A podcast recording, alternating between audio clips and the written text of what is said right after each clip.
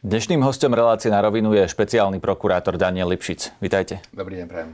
Ak by padla vláda, ak by boli napríklad predčasné voľby, lebo zdá sa, že to hrozí, ovplyvní to nejakým spôsobom vašu funkciu, váš úrad a stíhanie, trestné stíhania v tých najdôležitejších kauzách? Priamo voľby nás nejako neovplyvňujú, ani prokuratúru, ani súdy. My ideme presne podľa toho, čo nám určuje zákon a podľa toho, kam nás dovedú dôkazy. Takže je to v princípe samotný fakt nejakých volieb nepredstavuje žiadnu zmenu. Ak by e, sa po tých voľbách dostal k moci opäť Robert Fico, ktorého ste trestne stíhali ešte do predminulého týždňa, tak vy si viete predstaviť, že vy budete špeciálny prokurátor a Robert Fico vo vláde e, bude držať moc a že to bude fungovať? No, myslím, myslím že ak, ak chcete prognozovať budúci vývoj parlamentnej demokracie, tak, tak si musí niekoho iného zavolať, buď nejakého politologa alebo nejakú vešticu, ktorá povie, čo sa udeje v budúcnosti.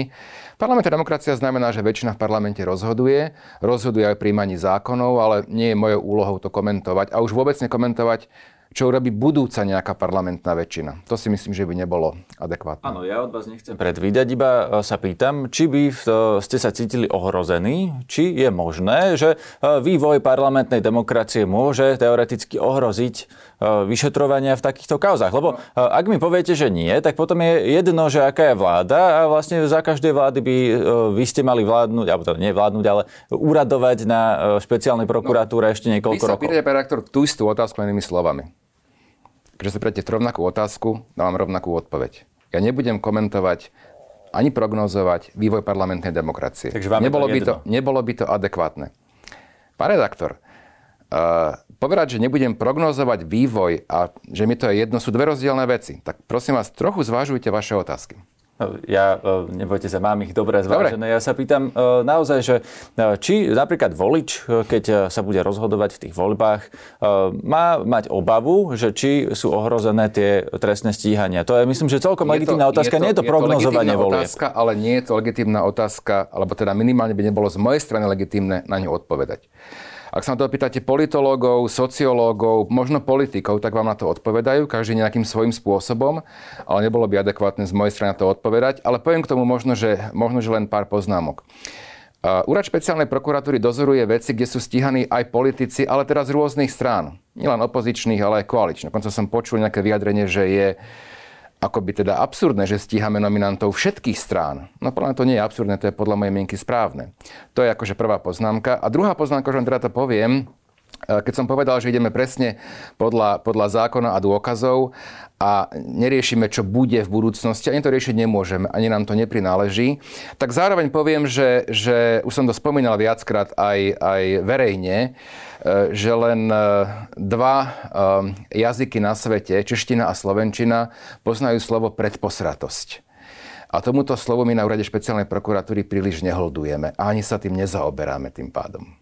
No a možno aj vďaka tomu e, vás môžu dokonca aj zrušiť, nie? Veď to už e, bolo na stole, e, hovoril o tom, alebo snažil sa o zrušenie špecializovanej prokuratúry a súdu, napríklad pán Harabín. Áno. Čiže nič by nebránilo akejkoľvek budúcej vláde, aby si ten nápad adoptovala, aby napríklad zrušila vašu inštitúciu a tým pádom by to ohrozené bolo. K tomu celý čas a vaša otázka je aká? Že, teda, že či budúce, po, po budúcich parlamentných voľbách, ktoré v nejakom okamihu zrejme budú, najneskôr o rok a niečo, že čo urobí budúca parlamentná Nie, väčšina? Môže Pán redaktor, vlastne naozaj neviem. A verte, verte mi, že sa tým ani nezaoberám. Máme obrovský nápad veci. Každý jeden z nás, z prokurátorov špeciálnej prokuratúry, dozoruje veci, chodí na úkony, podáva obžaloby, pojednáva, čiže aby sme ešte si robili nejaké seansy ohľadne prognozovania budúceho vývoja, to nerobíme. Aby sa to nestalo, aby e, tie e, stíhania neboli ohrozené, e, bola by záruka toho, keby ste ich stihli doručiť na súdy, napríklad tie obžaloby, súd by teda obžalobu musel prijať a v takom bode už je to nezvratné, lebo to, je, to vyplýva z diskusí s právnikmi, že ak sa to dostane na súd, ak by ste to vy dovtedy stihli, tak už by tie trestné konania nemuseli byť ohrozené, ani keby vás zrušili? No, my, my nie sme angažovaní v nejakých pretekoch. To znamená, že my ideme, ako som povedal, podľa zákona, podľa dôkazov, kam nás dôkazy dovedú a v situácii alebo v časovej situácii, kedy nás tam dovedú. To je, to je akože prvá poznámka. Vy ste spomínali, že parlament v budúcnosti môže rušiť inštitúcie, môže zrušiť aj špecializovaný trestný súd, alebo teda aj iné súdy. To znamená, týmto sa nejako zaoberať a špekulovať, to si myslím, že ako kľudne špekulujte ďalej, ale ja teda v tom teda nejak účastný nebudem. Hovorím, my si budeme robiť svoju prácu a čo sa udeje v bližšej alebo vzdialenejšej budúcnosti. Viete, už, už mnohí v tom verejnom živote mali v minulosti rôzne plány, dobre ste povedali, mali plán zrušiť špeciálny súd, aj špeciálnu prokuratúru, robili na tom niekoľko rokov. Vyzeralo to už pomerne zle v tom roku 2008-2009. Dokonca mali sme jedno pomerne, pomerne e, kontroverzné, to tak jemne poviem, rozhodnutie ústavného súdu, prijaté pomerom hlasov 7 ku 6 a napriek tomu sa špeciálny súd, aj keď pod iným názvom, špecializovaný trestný súd, podarilo zachrániť. Čiže preto si myslím, že um, ja by som z hľadiska prognozovania, čo, čo sa udeje, bol opatrný. Dobre. A to je moja skúsenosť vo verejnom živote. To sme. Uzavrime to s tým, e, že uvidíme a poďme na druhú tému a to sú tresty, pretože e, máme aj v parlamente už e, návrh na vlastne zníženie trestných sadzieb za ekonomické trestné činy. Vy ste napísali na Facebooku, že to vlastne pomôže oligarchom. Skúste to vysvetliť. No poviem to aj na možno príkladoch, ktoré sú už dnes eh, v súdnom konaní, kde, sa, kde prebiehajú hlavné pojednávania, pomerne rozsiahle kauzy korupčné a legalizačné, eh, dobytkár a mýtnik, kde v súčasnosti hrozí v prípade uznania viny, rešpektujem prezumciu neviny, ale v prípade uznania viny hrozí obžalovaným eh, trest odňatia slobody v rozmedzi 12 až 25 ro- 20 rokov. Pri aspiračnej zásade možno ešte o niečo viac, ale 12 až 20 dajme tomu. To hovoríme o pánovi Bederovi a o pánovi Brhelovi, áno? Aj aj. A v prípade, e, čo som videl niektoré také pracovné návrhy, zdôrazňujem pracovné návrhy novely trestného zákona, tak tam sa uvažovalo, že by sa tie sadzby znížili z 12 až 20 na 5 až 12, aby sa dokonca umožnilo, aby až do 5 rokov, dnes len do 2 rokov to je možné, bolo možné uložiť podmienečný trest odňatia slobody. Čiže bolo možné aj v takomto prípade, kde je rozsah tých činov, za ktoré sú jednotlivý obžalovaný postavený pred súd, radovo v desiatkách miliónov eur by bolo možné vyviaznuť s podmienečným trestom odňatia slobody. To aj nepovažujem za, za správne, budeme sa k tomu vyjadrovať a verím, že, že taký návrh neprejde. A poviem k tomu aj druhú poznámku. Uh, trestný zákon a v rámci neho aj trestné sadzby sú účinnené 17 rokov. Do parlamentu doposiaľ nikdy neprišiel návrh, na znižovanie trestných sadzieb pri ekonomických trestných činoch. Prišiel až teraz, keď pred súdom stoja naozaj vplyvné osoby aj z verejného života, aj z podnikania, aj ako ste hovorili, oligarchovia. Uh, to nie je náhoda podľa mojej mienky uh, a podľa mňa to aj nepriamo dokazuje uh, silu dôkaznú silu, ktorá je prejavená v obžalobách, ktoré podali moji kolegovia na špecializovaný trestný súd. Politici, ktorí toto navrhujú, to je napríklad pán Taraba, hovorí o tom hnutie Sme rodina, e, podporu tomu vyslovil napríklad už aj pán Pellegrini, argumentujú, že tie vysoké trestné sadzby, ktoré ste zaviedli vy kedysi do toho trestného zákona, že sú neprimerane vysoké. A že sú neprimerane vysoké, aj keď to porovnávame e, so zahraničím a tým myslíme aj teda vyspelé západné krajiny, typu, myslím, že tam argumentovali Nemeckom, Holandskom a tak ďalej. Nie sú naozaj pri vysoké, lebo nás e, predsa kritizujú aj európske inštitúcie za niektoré vysoké trestné sadzby. Za ohováranie to máme najvyššiu sadzbu v Európe, neuveriteľných 8 rokov, ktoré ani súdy neukazujú predkladajú, tak naozaj nemajú tak, pravdu, keď sme, hovoria, že sú tie sadzby vysoké? Aby sme nemiešali jablká a hrušky. Hovoríme o ekonomických trestných činoch, kde prichádza štát, a teda daňoví poplatníci o desiatky miliónov eur, ktoré mohli byť využité na školstvo, zdravotníctvo, cesty, alebo hovoríme o ohováraní, lebo to sú dve rozdielne veci. Hovoríme o môj osobný názor, môj osobný názor je, no to je veľký rozdiel, môj osobný názor je, že trestný čin ohovárania by nemal byť v trestnom zákone. A pôvodný návrh ministerstva spravodlivosti, predtým ako prišiel do parlamentu a do vlády, s ním ani nepočítal v roku 2005. Takže to len, aby sme to vedeli nejak ano, takže usmerniť. Takže táto časť podľa vás je privysoká a tie ekonomické trestné činy e, tým, a že... teraz pri tých trestných ekonomických... Kočenár dostal tých 19 rokov, to no, sa vám zdá, e, že je primerané? Áno, to sa mi zdá byť, že to je primerané. Skúste áno. argumentovať, prečo sa vám to zdá, že prečo? je to primerané. Pretože lebo... išlo o, o, o trestný čin, ktorý mal rozsah, myslím, 80 miliónov eur. 80 miliónov eur. Čiže to znamená, že primerané je z hľadiska, z hľadiska takéhoto rozsahu činu čo? Povedať, že dáme ti podmienku, choď domov a už nehreš na budúce? Asi nie. Poslanec a teraz sa vrátim, tvrdí, a teraz sa vrátim k tomu... Že uh, mal by napríklad vrátiť dvojnásobok. A teraz sa... No to znamená, že pokiaľ niekoho chytíme, to znamená, niekto bude páchať sústavne nejakú ekonomickú trestnú činnosť. V nejakom okamihu ho chytíme. Za niečo ho budeme stíhať, za niečo ho obžalujeme, obžalujeme, za niečo bude odsúdený. A maximálne, čo mu bude hroziť, keď ho chytíme je, že vráti to, čo ukradol, a ešte niečo navyše? No to podľa mojej mienky e, nie je správne ani spravodlivé. K tým sadzbám v iných krajinách ešte jednu poznámku by som povedal. E, dobré je porovnávať nielen tie sadzby v trestnom zákone, ale aj aplikačnú prax. A možnosť, ako je napríklad u nás, je možnosť zníženia dolných hraníc trestných sadzieb pri dohodovacom konaní pri vyhlásení viny. To je samozrejme, že správne. A tam by som zvažoval, či by nebolo správne pri dohodovacom konaní alebo pri vyhlásení viny neumožniť ísť ešte nižšie pod dolnú hranicu trestnej sadzby ako jednu tretinu. Čiže keď sa priznajú a svedčia, aby ako, vlastne mohli dostať nižší trest, ale keď sa nepriznajú, tak pôjdu na 19-20 rokov do väzenia. 19-20 nie. 19-20 je... dostal Kočner, ale, ale to, sú, uh, to sú tie najextrémnejšie alebo najrozsiahlejšie prípady trestnej činnosti. Druhá moja poznámka je táto.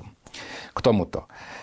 Ak naozaj chceme porovnávať jednotlivé inštitúty, napríklad trestné sadzby alebo iné, s Nemeckom, alebo s Českom, alebo s Holandskom, tak ich porovnávajme komplexne. Napríklad aj procesné inštitúty. Inštitúty, ktoré, ktoré komplikujú u nás prípravné konanie. A mimoriadne opravné prostriedky, napríklad paragraf 363, ktorý nie je nikde v Európskej únii a zrejme ani nikde vo svete. Čiže príde mi to trochu nekorektné, a v tom sa možno spolu aj zhodneme, porovnávať len nejakú vybranú časť trestného práva s tým Nemeckom a o inej nehovoriť alebo mlčať, alebo tvrdiť, že to sú akože uholné kamene trestného procesu. Napríklad paragraf 363, ktorý inde neexistuje. Áno, to už sme zašli do procesu, ale zostaňme pri tých trestných sadzbách. Ale trestné právo je teda tá hmotná časť, hmotnoprávna aj procesná, to, čiže rozumiem, to sa zase nedá úplne Práve oddeliť. preto teraz Hej. to chcem na chvíľku oddeliť, aby tomu tam e, divák, poslucháč rozmel, že hovoríme o trestných sadzbách, lebo e, akú logiku to vlastne má, že niekto ide do väzenia na nejakých 20 rokov. No, z teórie sú tie e, vysvetlenia alebo argumenty dvoch druhov. Jednak, že potrebujete ochrániť spoločnosť od toho páchateľa, čiže keď je niekto vrah, znásilňovač alebo ukradne povedzme 80 miliónov, tak ho strčíte do tej basy preto, aby vlastne nemohol e, páchať tú trestnú činnosť ďalej. No a potom vlastne je ten argument taký ekonomický, že aby sa mu, aby to odstrašilo tú, e, no, tých ostatných páchateľov, e, tak vlastne, že, že im signalizujete, že keď ukradneš 80 miliónov, tak sa ti to neoplatí a skončíš vo vezení na dlhé obdobie. Vy vlastne hovoríte, že keby sme to znížili, tak si niekto môže vypočítať, že sa mu oplatí ukradnúť 80 miliónov a odsedeť si nejaký krátky trest? Redaktor, e, takto najprv by som vás trošku skorigoval. Sú také štyri klasické účely trestania.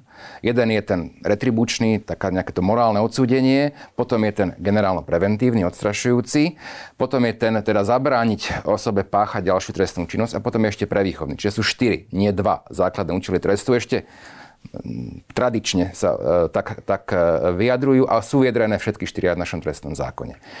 A teraz poviem to, porovnám e, s trestnou činnosťou pri násilných trestných činoch.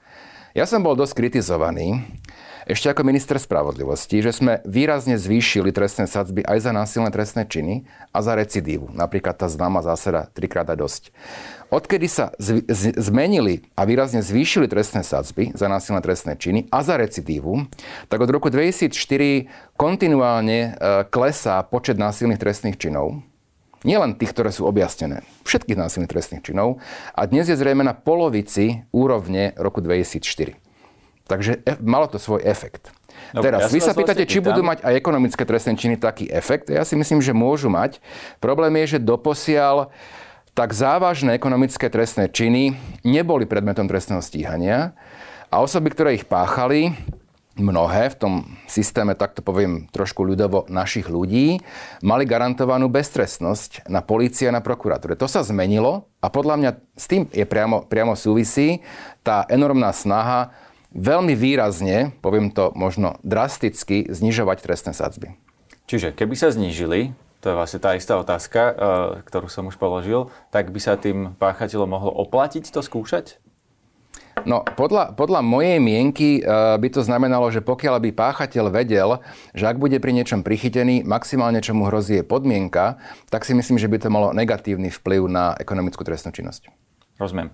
Poďme k téme. Maroš Žilinka, generálny prokurátor a paragraf 363. Vy ste to už načrtli, on ho použil teraz na prípad Sumrak, teda na prípad, kde bol trestne stíhaný okrem iných Robert Fico a Robert Kaliňák. A e, tie argumenty, ktoré zazneli z generálnej prokuratúry sú, že ste vlastne e, si na špeciálnej prokuratúre neurobili svoju prácu dobre, ak to správne chápem, lebo oni tvrdia, že ste to zle kvalifikovali. Zle ste to kvalifikovali ako organizovanú skupinu, ktorá to E, áno, e, ktorá to podľa nich nie je, pretože e, tam chýbajú nejaké znaky tej skupiny. Čiže napríklad, že sú tam len nejakí šéfovia a žiadna výkonná zložka. Moja otázka je, nemá Maro Žilinka tak trochu aj pravdu, že vlastne čo je sumrak za organizovanú zločineckú skupinu, ak tam nie je tá výkonná zložka?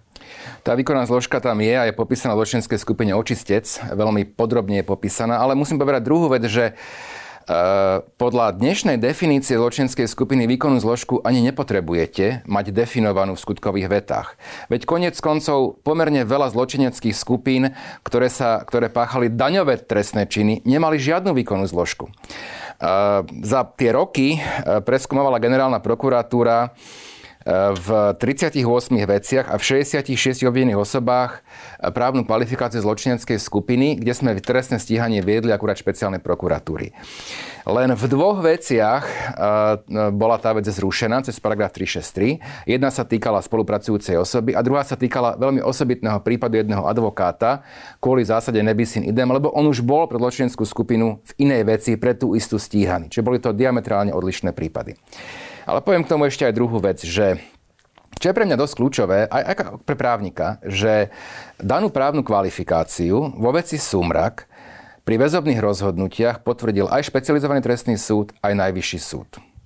Povedal, že tie skutkové vety uh, zo, môžu zodpovedať pre dané štádium trestného stíhania. Znovu akceptujúc, alebo teda nejak zvýrazňujúc prezumciu neviny, môžu zodpovedať zákonným znakom skutkovej podstaty trestného činu založenia, zosnovania a podporovania zločineckej skupiny.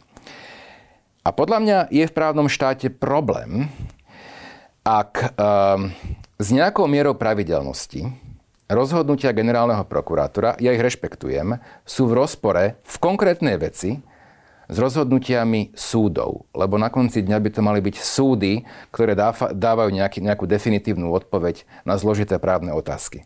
Poviem to na príklade ktorý je, ktorý je aj pre mňa citlivý, bývalého riaditeľa SIS, ktorý mal tiež zrušené obvinenie cez paragraf 363 trestného poriadku. No, v jeho prípade o dôvodnosti trestného stíhania rozhodli tri senáty Najvyššieho súdu, spolu 8 sudcov a dva senáty ústavného súdu, čiže 6 sudcov ústavného súdu. Plus sudca pre prípravné konanie špecializované trestného súdu. Spolu 15 sudcov. A generálny prokurátor povedal, to nestačí. Ja si myslím, že to je inak. Ale on má a to si myslím, no uh, dobre, to a, o, o tom sa prepáčte, ja otázka na, na vás je, že či vy ste to nemali urobiť tak, aby to bolo úplne neprestrelné. Lebo vy ste tu napríklad argumentovali, no. že dobre, tá výkonná zložka je v očistci a nemalo sa to spojiť, nemalo to byť jasné? Hovoríme poprvé uh, o uh, uznesení o vznesení obvinenia. Nehovoríme o právoplatnom rozsudku.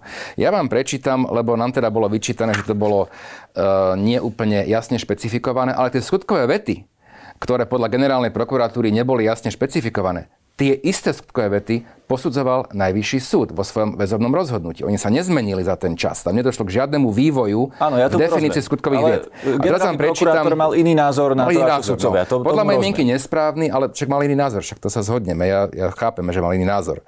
A iný názor ako najvyšší súd, teda, musíme povedať. Nielen ako prokurátor úradu špeciálnej prokuratúry. Mám tu jeden rozsudok v jednej veci, e, ktorá sa týka trestného činu vraždy. E, je to právoplatný rozsudok, nebudem čítať mena. Išlo o vraždu, e, kde teda bolo definované, že v nejakom čase, nejakej hodine v priestoroch novovybudovanej automývárne a tak ďalej, ktorá je špecifikovaná, že kde je, nezisteným spôsobom ten odsudený úmyselne usmrtil poškodeného, ktorý je tiež špecifikovaný, pričom telo nebohého následne ukryl na neznáme miesto. Toto je pravoplatný rozsudok.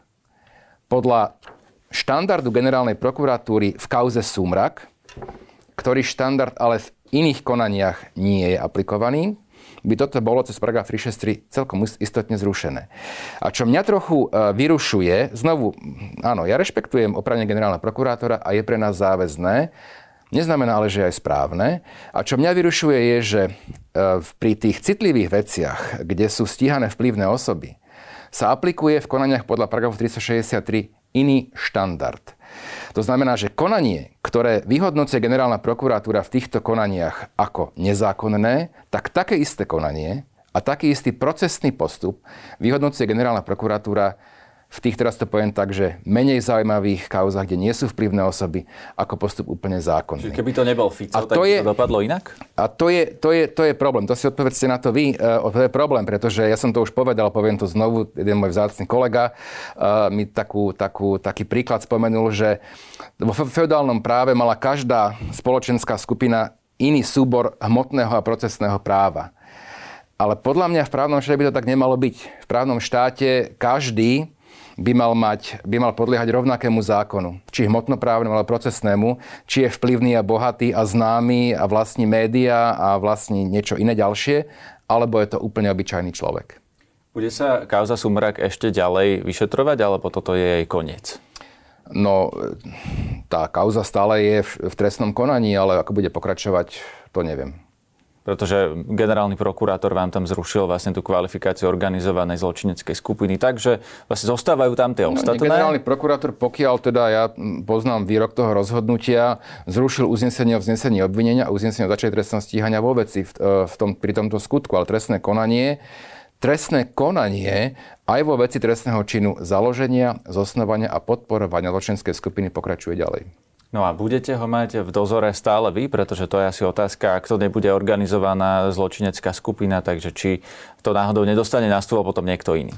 Pokiaľ beží trestné konanie pre danú právnu kvalifikáciu, to samozrejme, že beží, tak je to výlučná vecná príslušnosť úradu špeciálnej prokuratúry. Rozumiem. Vy ste sa e, nedávno vo viacerých médiách e, stiažovali na Slovenskú informačnú službu, že vám, ja to veľmi zjednoduším a zvulgarizujem, robí zle. Viete to e, špecifikovať, že čo presne vytýkate SIS? No, to som tak nepovedal. Ja lebo, som to umyselne zjednodušil. Ale, ale no, ja som to už povedal, že Slovenská informačná služba sa úplne evidentne e, zapojila ešte začiatkom, alebo teda na jar minulého roku, do snahy spochybniť a spomaliť vedené trestné stíhania, ktoré naozaj smerujú, smerujú čoraz ďalej. A dôkazom toho je tá známa, ktorá bola aj v médiách zrejme zverejnená, správa Slovenskej informačnej služby z mája minulého roku, kde Slovenská informačná služba tvrdila, že dochádza k navádzaniu spolupracujúcich osob na, na krivé výpovede a k manipulácii trestných stíhaní. Taká tá najzásadnejšia moja poznámka je, že to predsa nie je v kompetencii Slovenskej informačnej služby zo zákona posudzovať možné údajné krivé výpovede. To je ťažká nadpráca ktorá vznikla potom, ako boli e, stíhaní aj vysokí predstavitelia Slovenskej informačnej služby. Otázka je, či to bola správa, ktorá bola vo verejnom záujme. No a druhá, e, druhá poznámka k tomu je, že z toho veľkého humbugu, ktorý tu bol ohľadne manipulácie trestných stíhaní a navádzaní spolupracujúcich osob na krivé výpovede, po roku a pol je výsledok ten, že odsúdený Čaba Demeter v rámci dohodovacieho konania priznal, že v jednej nepodstatnej veci, kde nikto ani obvinený do dnešného dňa si to presne nepamätal a nevidel cez sklo reštaurácie na jedno stretnutie dovnútra. Čiže z toho úplne kolosálneho humbugu tu máme teda odsúdeného Čabu Demetera za, za, v rámci dohodovacieho konania za to, že si nepamätal, či videl alebo nevidel do, do vnútorného priestoru reštaurácie. Tak blahoželám. Vy ste naznačili, alebo teda to sa vás pýtali, myslím, v denníku N v rozhovore, že SIS môže mať prístup k vašim e-mailom, že máte pocit, že ste sledovaní a že to môže zasahovať dokonca do akože, pracovných e-mailov špeciálnej prokuratúry? No, najskôr musím povedať, že ale to všeobecná poznámka je, že podľa mňa nepomáha veci, ak interná komunikácia na prokuratúre uniká do médií, ale beriem to tak, že to je fakt. E, nie, bola to informácia, ktorá sa týkala, ktorá sa týkala nového softveru, ktorý je inštalovaný nielen na úrade špeciálnej prokuratúry, ale na všetkých prokuratúrach vrátane Európskej prokuratúry, čo môže byť osobitný problém. A podľa našich informácií tam, tam vzniká podozrenie, že je možné monitorovať dokumenty na počítačoch prokurátorov. To znamená dokumenty, ktoré píšu, obžaloby, uznesenia, pokyny. To by bol vážny problém. Ja som sa obrátil oficiálnou formou na generálneho prokurátora generálna prokurátora ma informovala aj pán generálny prokurátor, že sa tomu venujú, riešia to a budeme ešte o tom diskutovať. Ja v tomto nechcem žiaden spor vyvolávať zatiaľ. To podozrenie samozrejme tu, tu je a ja verím, že sa nám nejak spoločne podarí, podarí vyvrátiť alebo teda spochybniť tie podozrenia, ktoré v tejto veci sú. Aký je váš vzťah momentálne s eh, pánom Žilinkom? Lebo e, bol už nejakú dobu napätý, e, dokonca na vás podal nejakú disciplinárku. Teraz s ním ako komunikujete? Je čisto, čisto pracovný. Čisto pracovný. Zajtra máme stretnutie vedenia generálnej prokuratúry krajských prokurátorov, ktorého sa na určitú časť zúčastním, ale je to čisto pracov, pracovný vzťah ale pracovný, produktívny pracovný, alebo tak pracovný vzťah môže byť aj e, veľmi neproduktívny? No, ako to myslíte? No, či sa vám s ním dobre spolupracuje? No, je, je to čisto proste pracovný vzťah a určite ja nebudem verejne komentovať a moje nejaké subjektívne pocity alebo nejaké hodnotiace úsudky k tomu, či to je dobré alebo zlé. Častokrát vidíte, vyhodnocujeme skutkové a právne otázky, najmä v tých citlivých veciach e, diametrálne odlišne, ale tak to proste je. Čím to je? Ani na to nechcem e, ja verejne odpovedať. E, proste neprináleží mi verejne hodnotiť generálneho prokurátora. Môžem sa vyjadriť odborne k jeho, k jeho rozhodnutiam, ktoré rešpektujem, aj keď s nimi nesúhlasím, ale nejako verejne hodnotiť jeho pôsobenie by mi, by mi pripadalo nie správne, adekvátne. Z vášho úradu odišiel prokurátor Tomáš Hons, ktorý vlastne e, bol známy stíhaním extrémistov, napríklad Mariana Kotlebu, e, sa postaralo to, že je odsúdený nakoniec. Ehm, ako pokračuje stíhanie extrémistických prípadov, keď tam pán Honz nie je. Lebo napríklad vy ste známi svojim pohľadom na slobodu prejavu, že máte teda e, širší pohľad na to v zmysle, že by ste možno dovolili e, viac e, slobody prejavu aj v prípadoch napríklad, neviem, či ste konkrétne hovorili o schváľovaní holokaustu alebo niektorých týchto, tomto type trestných činov tak tie otázky sú vlastne ako keby dve. Ako to pokračuje, či e, váš pohľad na túto, povedzme, slobodu prejavu vo veľmi širokých interpretáciách e, nejakým spôsobom vplýva na chod toho úradu? No, poprvé, ako som pri hearingu povedal, to som myslím, že, alebo sa snažím to naplňať, neviem o tom, že by som e, v tomto, v tomto, k tomu slubu nedostal, že moje osobné dlhoročne známe názory na slobodu prejavu nemôžu mať vplyv na výkon mojej funkcie. To znamená, že môj názor, čo by v trestnom zákone malo alebo nemalo byť, je jedna vec, ale ako prokurátor som viazaný textom trestného zákona. Bodka. Tam proste sa nedá uhnúť. A um, myslím si, že trestné, trestné stíhanie extrémistických trestných činov pokračuje. Dokonca si myslím, že a, a v tomto musím povedať, že to bolo správne rozhodnutie terajšieho generálneho prokurátora, aby sa samostatné oddelenie extrémizmu zrušilo a zlúčilo s oddelením boja proti organizovanému zločinu a terorizmu. A vidíme to aj v posledných prípadoch, ako bola Zámocka, že ten terorizmus a extrémizmus sa môžu prelínať. A je správne, keď prokurátori, ktorí práve túto agendu dozorujú a potom teda aj zastupujú na súdoch, sú v rámci jedného oddelenia. To bolo podľa mňa správne rozhodnutie. Ale tam bol argument, že vlastne toho extrémizmu je ako keby menej, že tí ľudia majú menej práce a keď im vlastne dáte ďalšiu agendu, tak sa budú venovať širšiemu spektru prípadov a tým pádom budú mať menej času na ten extrémizmus a na jeho stíhanie. No nie celkom, lebo to neplatí, lebo je ho veľa viac na tom oddelení. Ja inak všeobecne nie som nejakým veľkým zástancom nejakej príliš úzkej špecializácie v trestnom práve ani sudcovia ešte nie sú špecializovaní na extrémizmus. Proste doktor Honz robil veľké, e, e, veľkú časť práce a e, myslím, že sú mu mnohí vrátane mňa za to vďační. Bol takým priekopníkom v tejto oblasti. Dnes už máme stabilizovanejšiu aj judikatúru a myslím, že to zlúčenie bolo, bolo, bolo krokom správnym, správnym smerom.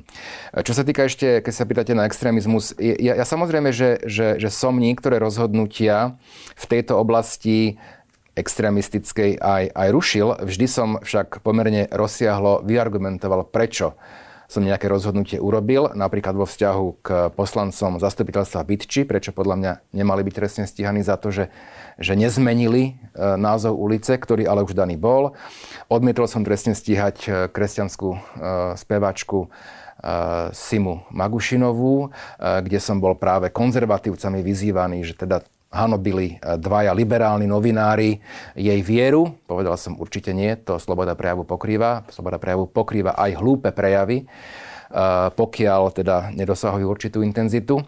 Takže si myslím, že, že moje rozhodovanie v kauzách extrémistických trestných činov bolo, bolo konzistentné a určite sa nemusí páčiť ani liberálom, ani konzervatívcom, každá kauza nejako inak, ale ja som v tomto viazaný zákonom. Takže aj bez pána Honza môžeme očakávať, že špeciálna prokuratúra bude naďalej rovnako stíhať eh, tie isté trestné činy, eh, že sa opäť pred súdom ocitne nejaký fašista, nejaký konšpirátor ako, ako, ako pán Rostas. Vidíte, nedávno môj kolega, myslím, že dokonca to bolo v piatok, minulý týždeň, podával obžalobu za pomerne veľa skutkov na Mariana Magata Myslím, že Marian sa volá krstným menom, nie som Áno, je to istý. známy neonacista. Áno, takže tá, tá, v tejto agende pokračujeme. Hovorím, sme viazaní len platným trestným zákonom a venujeme tomu rovnakú pozornosť ako inej agende, ktorá je v našej vecnej príslušnosti. Ešte posledná otázka. Vy dozorujete aj prípad človeka, ktorý vlastne pracoval u vojenských tajných, ktorého našli obeseného a o ktorom pán minister obrany Naď povedal, že ho vníma ako blízkeho k Bederovcom. V akom je to štádiu? Tá vec stále v trestnom stíhaní. Teraz sa ešte budú vyhodnocovať znalecké, znalecké e, dokazovanie, pretože tam sme sa snažili extrahovať aj nejaká dáta z mobilných zariadení. Ešte sa to aj budeme snažiť, aby sme naozaj čo najkomplexnejšie vedeli e, mať na stole dôkaznú situáciu a potom, potom e, sa rozhodne ako ďalej. Čiže vy ste sa ešte nedostali do jeho telefónu? To nebudeme špecifikovať. Proste e, teraz, hovorím, prebieha znalecké dokazovanie, ktorého cieľom je extrakcia analýza dát z mobilných zariadení, ale v akom presne štádiu a aké znalecké dokazovanie, to by nebolo adekvátne zverejňovať. V tomto naozaj prípravné konanie je neverejné, to znamená, že by sa nemalo robiť v médiách. Rozumiem, ďakujem vám za rozhovor. Ďakujem za pozvanie.